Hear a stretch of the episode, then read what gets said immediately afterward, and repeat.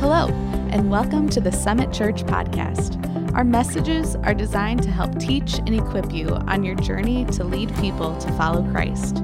We hope that this message will inspire and encourage you no matter where you are in your journey towards Jesus. If you have any questions, want to talk, or want to learn more about Summit, visit us at summitniles.com. If you take your Bibles with me this morning, turn to the New Testament. Romans 5. It's one of the places I'm going to encourage you to find. Romans 5. Also, we're going to be looking at Acts chapter 1. We're talking about the God of a God of hope. So good to see you this morning. Merry Christmas, folks. Um, here to celebrate the, the birth of Christ, the reality, who he is and what he came to do. God is so good. Enjoyed uh, time last night, um, a Christmas Eve, three Christmas Eve services where we were able to celebrate who Christ was and the hope of Christ. Today, uh, this is the last message in this series on the, the God of hope. And we, we've been talking in these weeks about how Christmas is the celebration of, of the incarnation of Jesus Christ, the, the unfathomable doctrine, the truth that the eternal Son of God became flesh and dwelt among us. It's, it's at the very heart of the Christian faith that God is with us. That God is with us. In the weeks leading up to Christmas, we looked at the God of hope. You, you may agree that 2022, uh, in, in, this year and, and even um, the, the last couple of years, um, all right, so one of the things we did here was we changed the platform and it's not even. So I'm going to be off to the right this morning, okay? We can't wobble like that. But I'm leaning to the right, all right? That's your left, I understand. But we got to get set. All right. Um, then in 20, then in 2022, things have been off kilter a little. Um,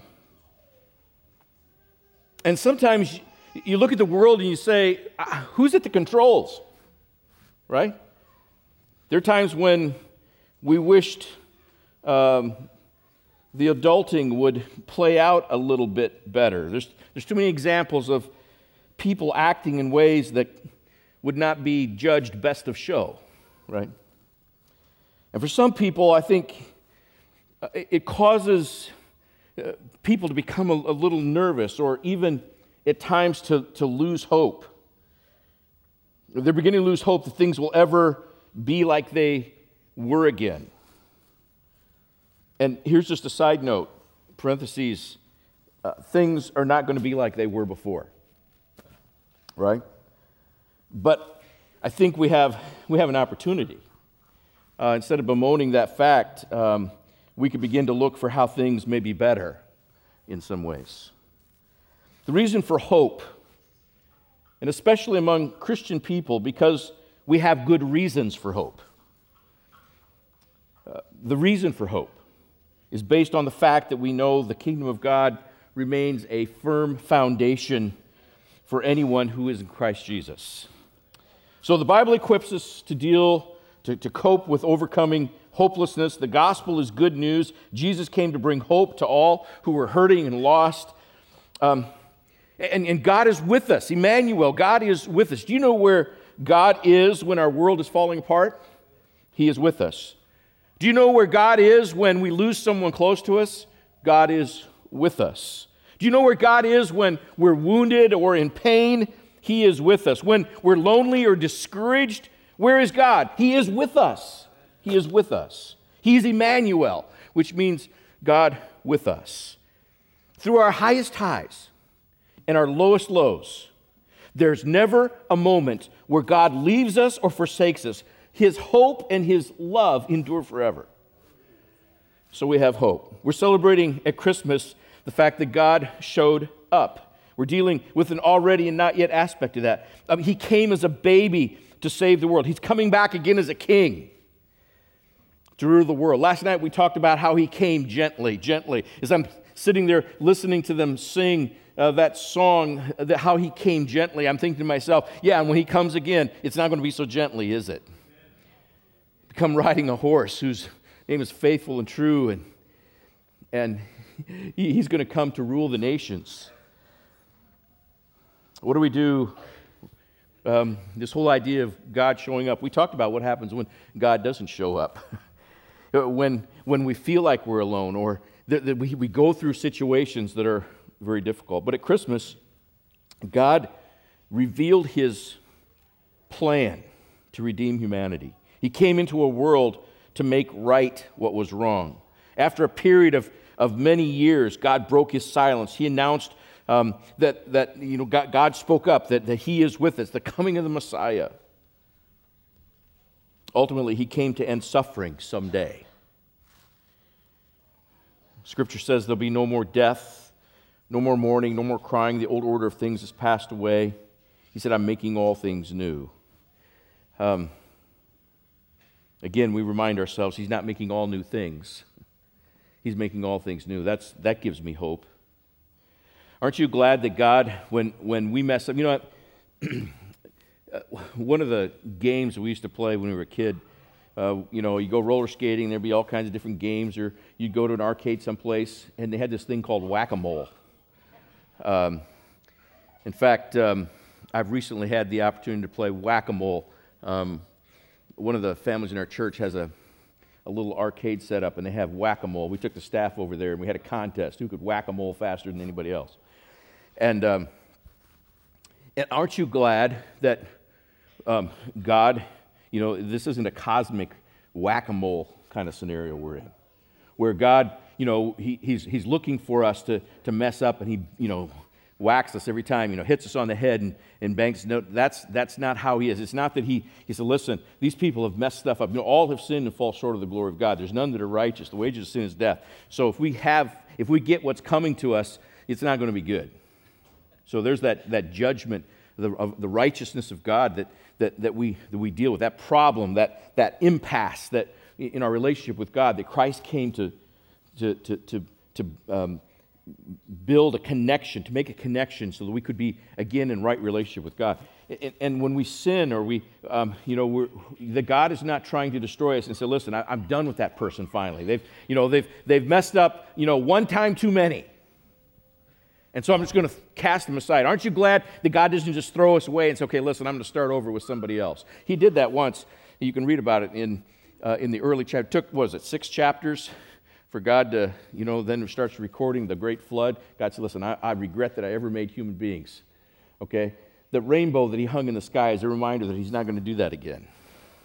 He doesn't make all new things. He said, I'm going to make all things new. I'm glad in my life that God didn't throw me away and say, Phew, you know, one too many sins, I'm done with him. Instead of making all new things, he made all things new. That brings me hope. He also came to deal with the source of our suffering. You see, God, not only did He speak up, He showed up, but He spoke up, but He also holds us up. He came to deal with, our, with, with, with the source of suffering. Sin separated us from God, ruined the world that God created. Pain and suffering in the world is the result of sin. The good news is that the first Christmas, Christ came as a way to offer a way to deal with that sin. He holds us up. He came to offer himself to you. We talked about that last night. He, he offered himself up he offered himself up, the Lamb of God who takes away the sins of the world. You see, when the Son of God came to earth over 2,000 years ago, and look, again, um, the, the wonder of, of the story that Ellen shared with us, the fact that God took on human flesh, that he came, he walked the face of the earth. The fact that God was here is an amazing thing. We say, well, listen, I, I read about it in, in, in the story and I believe it in, in, in the scripture and I, and I read about it and I, and I believe it. But, folks, Jesus walked the face of the earth, right? He was here. And the, the earth that we live on, it happened. Fully God, but fully human. That means he took on humanity. He experienced everything it was to be human. The gospel deals with his very real life all of the things that he faced. God with us. What massive hope and comfort is ours to know that the Christian faith introduces a beautiful truth of the world the fact that we have a God who came, who identifies with us, who hurt um, but also provides the hope. Our ever present Emmanuel, God with us. And now I want you to focus your attention on where, where do we go from here? Romans 5, verse 5 says, And this hope will not lead to disappointment, for we know how dearly God loves us because he has given us the Holy Spirit to fill our hearts with his love. I want you, in Romans 5, to look at some of the preceding verses to the one I just read.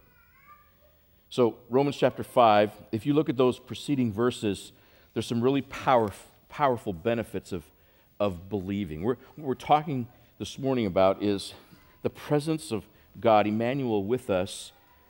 But as we're going to look in, in a few moments, there's a point after his life, his death, his resurrection. He was on the earth for a period of several days, but then Scripture says he ascended into heaven.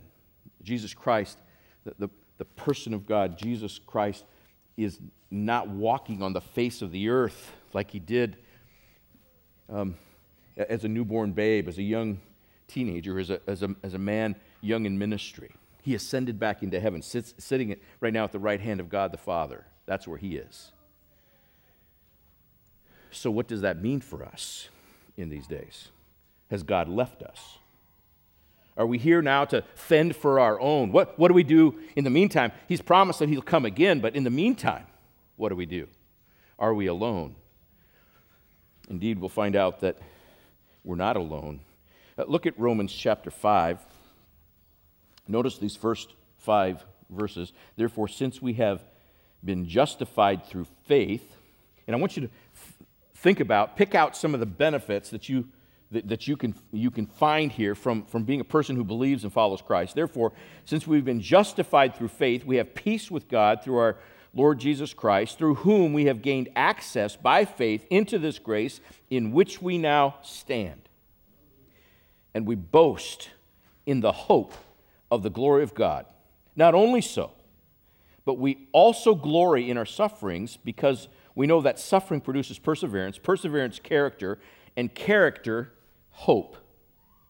And then the verse 5 that, that was on the screen for you earlier, and hope does not put us to shame because God's love has been poured out into our hearts through the Holy Spirit who has been given to us. So I just want to identify some of those benefits as we work through this, some benefits of believing. We've been declared uh, justified by God. That's a legal decree. In the court of God's law, a person who believes Jesus Christ, we've been pardoned. Now, pardon's not that big a deal until you really need one. But when you need a pardon, it's a difference between being free and paying the price of, of your sin or the price of the, the crime, right? A guilty sentence is transformed into a sentence of justified. So we've been declared justified by God. We have peace with God. Do you see that? Um, we don't have peace with the devil. He's going to be hounding you um, all the live long day, right? Um, we don't have peace with the world much of the time. And I don't know about you, but we also have a battle with the flesh. We don't have peace with that, but we can have peace with God. Um, peace with God, no more separation, no more guilt. Here's another benefit grace from God. We have grace from God. That's his unmerited favor. Grace, it's the only way salvation comes. It's, it, it's, it's described as our, our standing before God. Grace reassures us that God's attitude toward a believer is one of favor. favor. When you have grace from God, you can spend more time loving God and less time hating yourself. God's grace. I don't have to prove that I'm worthy of God's grace. That's not in question course, I don't deserve it. Of course, I'm not worthy of it. Or it wouldn't be grace. God is giving it unmerited favor. Notice that I also have access to God. We can approach God into the very courts of heaven. We have access to God, brought into his presence by Christ. And then notice we have the hope of the glory of God, confident joy, happy certainty, hope of the glory of God. But I want you to notice that the promise of glory is also for this present time. Um, there's a way, it talks about the hope of glory in spite of tribulation, right? In spite of the trouble that we have in this world. Uh, there's a way you can, you can glory in tribulation, knowing that tribulation produces perseverance, perseverance produces character, and character produces hope. Some have called that the golden chain of Christian growth and maturity. Persevering, you know, persecution, and you persevere underneath that, and it produces character and hope. That, that's how God builds the mettle of our spiritual lives. Let, me just clarify something here based on the context, though. Perseverance and tribulation in this context is suffering because of faith. Suffering because of faith. It's not the, um, it, it's, it's not somehow suffering, you know, an abuse that somehow leads to a hope situation. It's enduring the hardships of, of, uh, of walking a, a life of faith. It's a testing of Christian faith example. When, when it perseveres, it produces character and then hope. And par- apart from being a spiritual person, and here's, here's the thing about persecution or endure, enduring, perseverance. Apart from being a spiritual person, the chance that tribulation will actually produce hope is nil. It's not good. It's just naturally not the case. Uh, the opposite is true. In, in fact, you, you, see the example of, of the thief on the cross. you know, hardship in life. Okay, so whatever he did, maybe he's even suffering because of his own, his own sin. You know, he was being crucified, one on either side of Christ, and, and, there, was, and there was one whose, whose heart was, was hard. He was, he was dealing with some pretty heavy stuff right there, but it just made him harder. And oftentimes that's what you see in life. A carnal person under tribulation tends to become more carnal. However, a spiritual person, here's the difference a spiritual person under tribulation tends to become more spiritual, or at the very least has the potential to be more spiritual. Only a heart that has been altered and renewed by the Holy Spirit responds to tribulation with hope. Now, I'm going somewhere with this. Here's the thing I'm going to get the airplane off the ground here. The, the thing about flights is you want the airplane to get back down on the ground safely, otherwise, it's not a good flight, right? Um, that's going to be the challenge for me this morning. Um, we're going to get the airplane in the air. Can we get it back down um, in the next 12 minutes?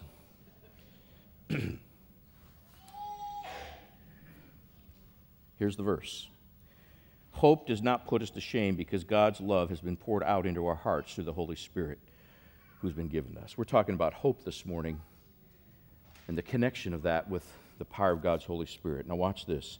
Everyone who is a Christian has the Holy Spirit. Romans chapter 8, verse 9 You, however, are not in the realm of the flesh, but are in the realm of the Spirit. Who? If indeed the Spirit of God lives within you. And anyone who does not have the Spirit of Christ they do not belong to Christ. So, a person who belongs to Christ, you've been adopted into the family of God, you have the Spirit of Christ in you. That's Romans 8, verse 9. But look at Romans 8, verse 5. Not every Christian lives in the fullness of the Holy Spirit. Because watch this those who live according to the flesh have their mind set on what the flesh desires, those who live in accordance with the Spirit have their mind set on the Spirit desires. Another verse in Romans, Romans 15, verse 13 May the God of hope fill you with all joy and peace as you trust in him, so that you may overflow with hope by the power of the Holy Spirit. So there's this idea that this, this, this truth, the, the, the God of hope, that, that he would fill you with joy and peace as you trust in him, so that you may overflow with hope. How are you going to overflow with hope? This verse reminds us that it's by the power of the Holy Spirit. Here again, Paul affirms the hope we have in God, the blessings of joy and peace that come from believing Christ, and the hope overflows. And, and, and think, think with me for a moment with, as you think about the story of, uh, in, in the Gospels of the disciples who walked with Jesus. They, they, the early disciples, they walked with Jesus, they watched Jesus, they worked alongside Jesus, they were witnesses of miracles of Jesus. And so we would say they, they experienced maybe the best of times, and they also experienced some of the worst of times because they also were there when the rest of the story played out and Christ was the atoning sacrifice for sin. He took our sin to the cross, He paid the price of our sin by dying as the Lamb of God who takes away the sins of the world. So the disciples had a front row seat to all the action, to the events of, of, of, of the miracles of Christ, but also to the last days of Christ on earth. They were around when he was arrested. They were around during that mock trial. They were, they were around. They knew of how he was falsely accused and how he died on the cross. They were also there after he rose from the grave. They were witnesses of his resurrection. And when we jump ahead to the rest of the story, we know that Jesus left this earth after he was resurrected. He spent some time on this earth and revealed himself um, to many, proving that he was um, the Christ, the Messiah, the one who was able to lay his life down, pick it back up. After his resurrection, he was on earth, witnessing, teaching disciples. 40 days after Easter, Jesus was on earth. The Bible records that Jesus, after that, he left his disciples. In fact, he left the earth, he went back into heaven. In fact, um, turn to uh, Acts chapter 1. Acts chapter 1, you, we read the story um, let me just jump. Well, verse 2. Until the day he was taken up, Acts 1, verse 2, until the day he was taken up to heaven, after giving instructions through the Holy Spirit to the apostles that he had chosen. After his suffering, he presented himself to them and gave many convincing proofs that he was alive. He appeared to them over a period of 40 days and spoke about the kingdom of God. On one occasion, while he was eating with them, he gave them this command do not leave Jerusalem, but wait for the gift my Father promised, which you have heard me speak about. For John baptized with water, but in a few days you will be baptized with the Holy Spirit. And then they gathered around him and asked, Lord, are, are you at this time going to restore the kingdom of Israel? And he said to them, It's not for you to know the times or the dates the Father has set by his own authority. But you will receive power when the Holy Spirit comes on you, and you will be my witnesses in Jerusalem, in all Judea and Samaria, in the ends of the earth. And after he said this, he was taken up before them. That's the ascension. He was taken up before them, before their very eyes, and a cloud hid him from their sight. And they were looking intently up into the sky as he was going. And suddenly, two men dressed in white stood beside them. Men of Galilee, they said. Why do you stand here looking into the sky? This same Jesus who has been taken from you into heaven will come back in the same way that you have seen him go into heaven. So, after, after the resurrection, um, and watch this Emmanuel, God with us. And now Jesus is telling his disciples what to do when he's gone. He's pointing to the power and the presence of the Holy Spirit. He continues to give instructions to the apostles. He's, he's teaching them regarding what to do in his absence. If, if, the, if the glory, now, what is interesting, he said, by, by the power of the Holy Spirit, if the glorified and resurrected Jesus needs and relied on the Holy Spirit to teach, um, first of all, there's a, there's a clue there for us. It, it, we do too. Do you, do you, see that? After giving instructions through the, Holy, to, through the Holy Spirit to the apostles. So here's Jesus, resurrected body, glorified body. He's giving instructions through the Holy Spirit. If, the whole, if he needs the Holy Spirit to communicate to disciples, we probably do too. All right? In fact, the book of Acts is the record the pattern for how the Holy Spirit works in and through people in the church. The Holy Spirit, the work of the Holy Spirit, third member of the Trinity. Again, you're not going to find the word Trinity in the Bible, but the concept of that God, the, the, the person of Father, Son, and Holy Spirit, clearly in Scripture, even though the word Trinity isn't. The aspect of the person of God that lives and empowers and inspires people. The Holy Spirit has a work among those who are not yet believers. Well, how does he do that? Well, he's in places uh, you know referred to as the hound of heaven. The Holy Spirit calls people to Christ. He convicts the world of sin and righteousness and judgment. Um, convicts the world of sin. Sin is the truth about man, righteousness is truth about God, and judgment is the inevitable uh, combination of those two, two truths. The, the sinfulness of of man and the, and the righteousness of God. And so it's, it's the Holy Spirit is involved in this whole idea of, Uh, of before a person is saved. So listen, when I'm, re- when I'm saved, I receive the Holy Spirit. Yeah, well, the Holy Spirit's been pretty active prior to that, or we'd be too doggone dumb to know to accept Christ. We need grace. We need grace to know Jesus. And then he saves us. Sin is unbelief of Christ. It proves one is guilty. The Holy Spirit convicts and convinces a person they're guilty and need a Savior. If at some point in your life, God has the, the power of God's Holy Spirit hasn't convicted you of sin and, and, convinced you that you're guilty, you would never seek a Savior. The Holy Spirit pulls a person to believe in Jesus to be saved. Now, the Holy Spirit also has a work among those who are already believers. Um, so we talk about sanctifying grace and glorifying grace. Um, sanctifying grace happens to you in this world. Glorifying grace, you got to die to get. Well, sanctifying grace, you got to die to get too. But you got to die to self. Glorifying grace, someday we'll have a glorified body, perfectly fit for eternity. In fact, Jesus tells his disciples to wait in Jerusalem for the promise. It's interesting to me that often we think we need to do something for God. At least in this case, Jesus says, You just wait. I got something for you. He promised the gift would come. It was reliable. He affirmed it was worth waiting for. He indicated that they could receive it. They couldn't create it. Too many people try trying to create the Holy Spirit, too.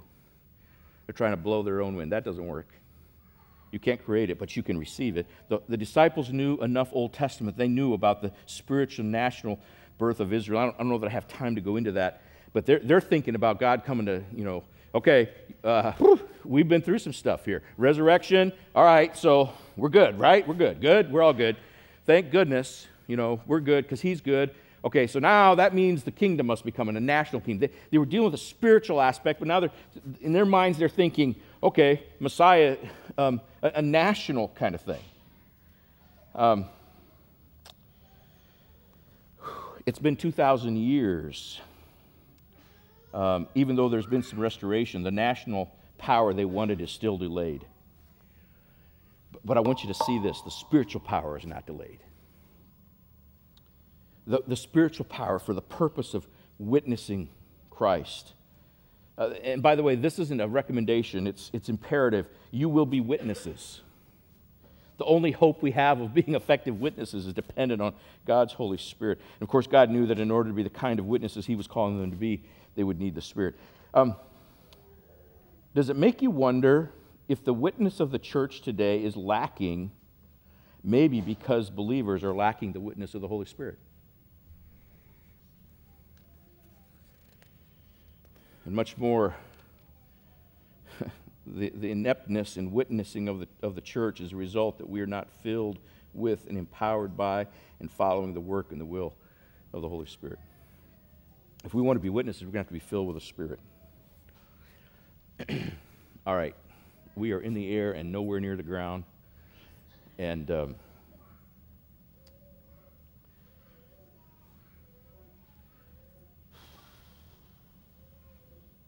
Jesus is standing with them one moment and the next he's gone. Whatever happened to Emmanuel, God with us? They're watching him. He's taken into heaven. He disappeared. They're left gazing, scratching their heads. Two white men, we assume, uh, two, white, two men white, uh, dressed in white, we're assuming angels appear. And that would get your attention. And basically, they look at the disciples and say, Listen, you need to refocus. Um, quit wondering where he went and get ready to receive the Spirit of Christ. He said, he, he, where did he tell you? What did he tell you to do? Well, get back to Jerusalem, and you, you, you, you get to busy. You get busy waiting. Um, this same Jesus, this same Jesus is going to come again um, I mean, there's a whole series of messages there.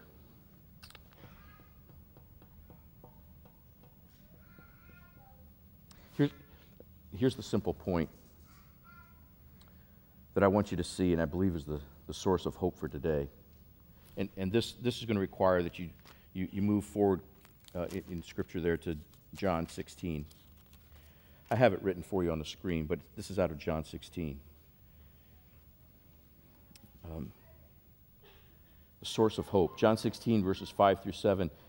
But now I'm going to him who sent me. None of you asked me where you're going. Rather, you are filled with grief because I have said these things. But very truly, I tell you, for it is for your good that I'm going away. Unless I go away, the advocate will not come to you. But if I go, I will send him to you. Here's God with us. Jesus spends the 30, 30 33 years of his life on earth here, and then he ascends into heaven. We say, okay, whew, now what? Jesus looks at him and he says, This idea of God with you, don't worry. He said, I'll still be with you. In fact, he, he said, It's for your good that I go. He gives them the, the full up truth. He warns them that there's going to be some difficult times coming. Um, why, but, but why Christ, and you see, when Christ was on the earth, the hatred was directed toward him, and now he's gone, and so he knows the hatred's going to be directed to Christ followers.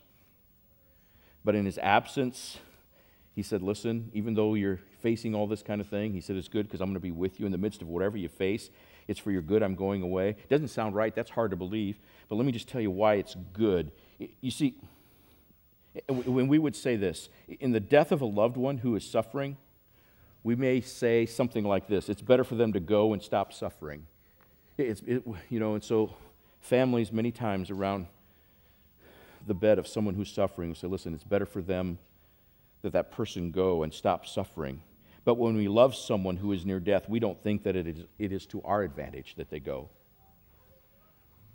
In this case, even though Jesus knew they loved him, he said, this, it, It's for your advantage that I go. and here's why Jesus is saying the Holy Spirit in you is even greater than Christ with you.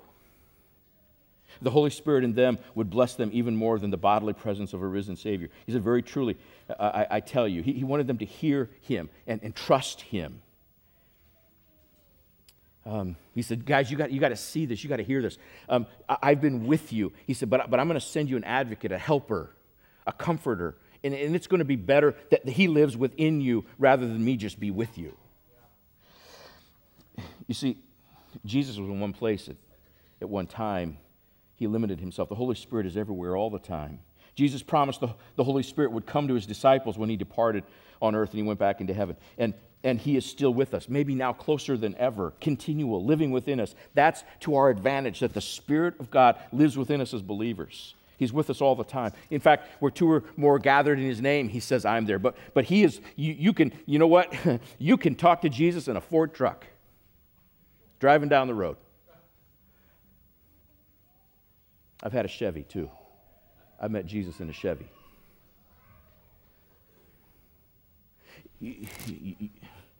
Where you are, if you're a believer, the Spirit of God is within you. He's with us today. Um, we also have faith in Jesus, not, in the, not just in the sight of Jesus. The disciples, they saw him and they believed. Thomas, you see your hands. Remember what Jesus said to Thomas? He said, uh, Because you have seen me, you have believed. Blessed are those who have not seen me and yet have believed. He said, It's better that I go. We believe in Jesus and we've not seen him. but his spirit has borne witness with our spirit that we are sons of God. We, we also now see the completed work in Christ. He was still walking the face of the earth. Um, it, you know, so Remember the cross, he said, It is finished. If Jesus was still walking on the face of the earth, um, um, it would confuse us because watch this. In his glorified body, he's not going to suffer. When a person dies in a glorified body, there's no suffering, no more pain. The old order of things has passed away. Jesus now has a glorified body. And if Jesus was still walking on the face of the earth, he wouldn't be suffering. And those of us who are still walking on the face of the earth who, who don't have glorified bodies, we know we're still suffering. So we'd look at him and say, well, that doesn't make sense, right? He suffered once for all. That's, it's done, it's finished. Um, and then notice, even after Jesus, being with Jesus himself in the flesh, the disciples still needed refinement he said, It's better that I go. I, I, I look at the disciples and they saw the miracles.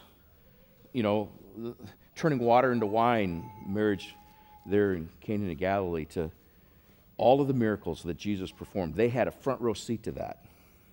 They saw all of those things. And, and yet, there was transformation in their life that hadn't taken place um,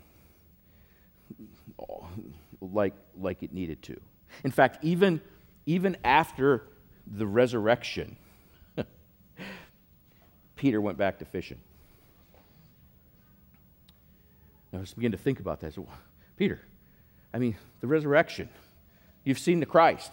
I mean, what, what else do you need, brother? You know what he needed? He needed a Acts 2 experience. He needed a, because do you, do you realize the transformation that happened in Peter's life in Acts 2 when the Holy Spirit fell? They did go back to Jerusalem. They were waiting, tarrying. The Holy Spirit baptized, you know, John baptized with water. Jesus said, There's one coming, he's going to baptize with the Spirit.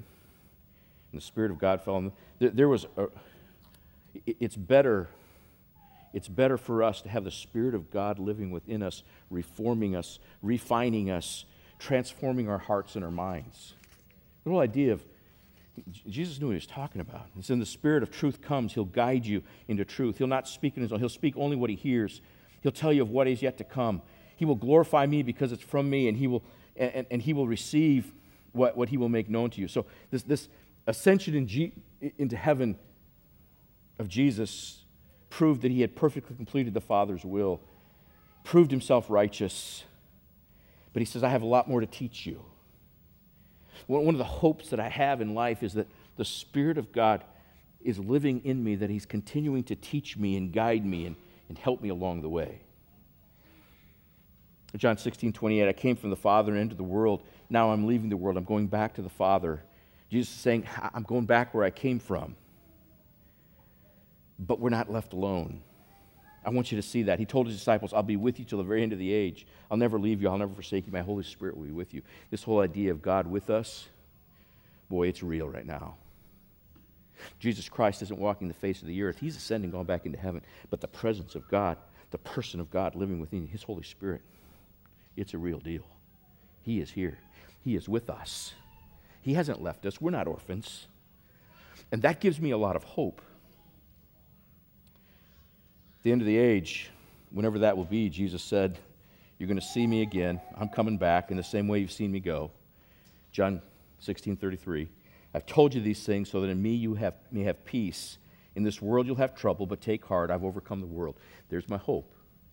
Because I have, a, I have the Holy Spirit of God living within me. Even though I may face trouble in this world, I can still have peace. I can still have hope. I'm going to invite the team to come the ham is on and the turkey is on, and you don't want it well done. You guys come. Life will not be a rose colored trip in paradise. In fact, Jesus would pray for his disciples. He knew they would suffer in the world, but he promised them his presence, and he said that they may have peace. Here's the one thing that I know God did promise his presence. I'm not sure. Well, in fact, the scripture says you may have peace. God promises you his presence, he doesn't promise you peace. You may have it, you may receive it, but there's a lot of people in life who seem to ignore it. You can have peace with God because you've been justified by faith, peace to overcome the world, peace in, in, in the midst of trouble of the world. And that gives me a lot of hope. I may have peace. But I don't know how you find that apart from the Spirit of God living within you. Oh, there's so much to be said about this. And, and, and this is this idea of we, we may need to refuel in midair because this coming, this coming year we're going to be talking more and more and more about this. What does it mean to walk in, in, in the, in the presence and with the power of God's Holy Spirit in our lives. You see, we, we want to raise up disciples who, who, like Peter, even though we may witness um, the life, the death, the resurrection of Christ and all his good grace, but there's a tendency sometimes just just want to go back to fishing. But the Spirit of God living within us, transforming us, um, to become the witnesses that He's called us to be, so that in these days we are a part of that, that harvest that God is, and, and the Spirit that He's pouring out in these last days. We've got to figure that out. So, you know, I'll tell you this if you're interested in a, a seat on the bus, you know, if you're interested in a seat on the bus that's just going to church, um, you, you might want to check your ticket because I'm not offering you a seat on the bus to go to church. I'm offering you a seat on, on the bus to go out into the world and become the church in the world. And ultimately, I, I'm trying to get us able to stand before an Almighty God someday. And when our lives will be laid bare, that we would hear those words that say, Well done, good and faithful servant. That's what I'm trying, that's what I'm trying to help us do in these days. And all that's possible with the power of the Holy Spirit. And that just gives me a lot of hope. You say, Whew, are you discouraged? Are you frustrated? You think the world's, you know, um, you think you think the world's going to hell in a handbasket? Nope. I don't. Because we're sending disciples out into the world to share good news and god's there's a lot of pre-christian people that god wants to save and he wants to use you to do it. So i think the world's going to hell. I said i, I see him going to heaven. I know there's a road that's narrow and wide but you know what? Don't you want to be a part of what god's doing in calling people to follow him and leading people to follow christ? I do we can rest in heaven right? May the God of hope fill you with all joy and peace as you trust in him, so that you may overflow with hope by the power of the Holy Spirit. Without the Spirit of God, we can do nothing. Charles Spurgeon said, We're like ships without wind, branches without sap, coals without fire. We're useless without the Holy Spirit.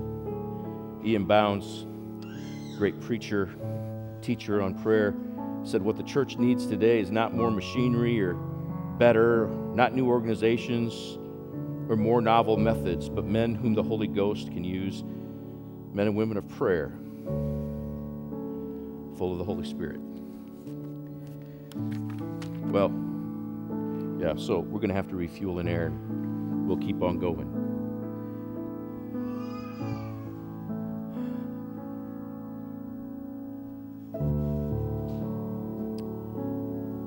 You hang out in these next months, you will not get away without knowing more and experiencing more of God's Holy Spirit in your life. I believe it's what we need. It's where we're headed.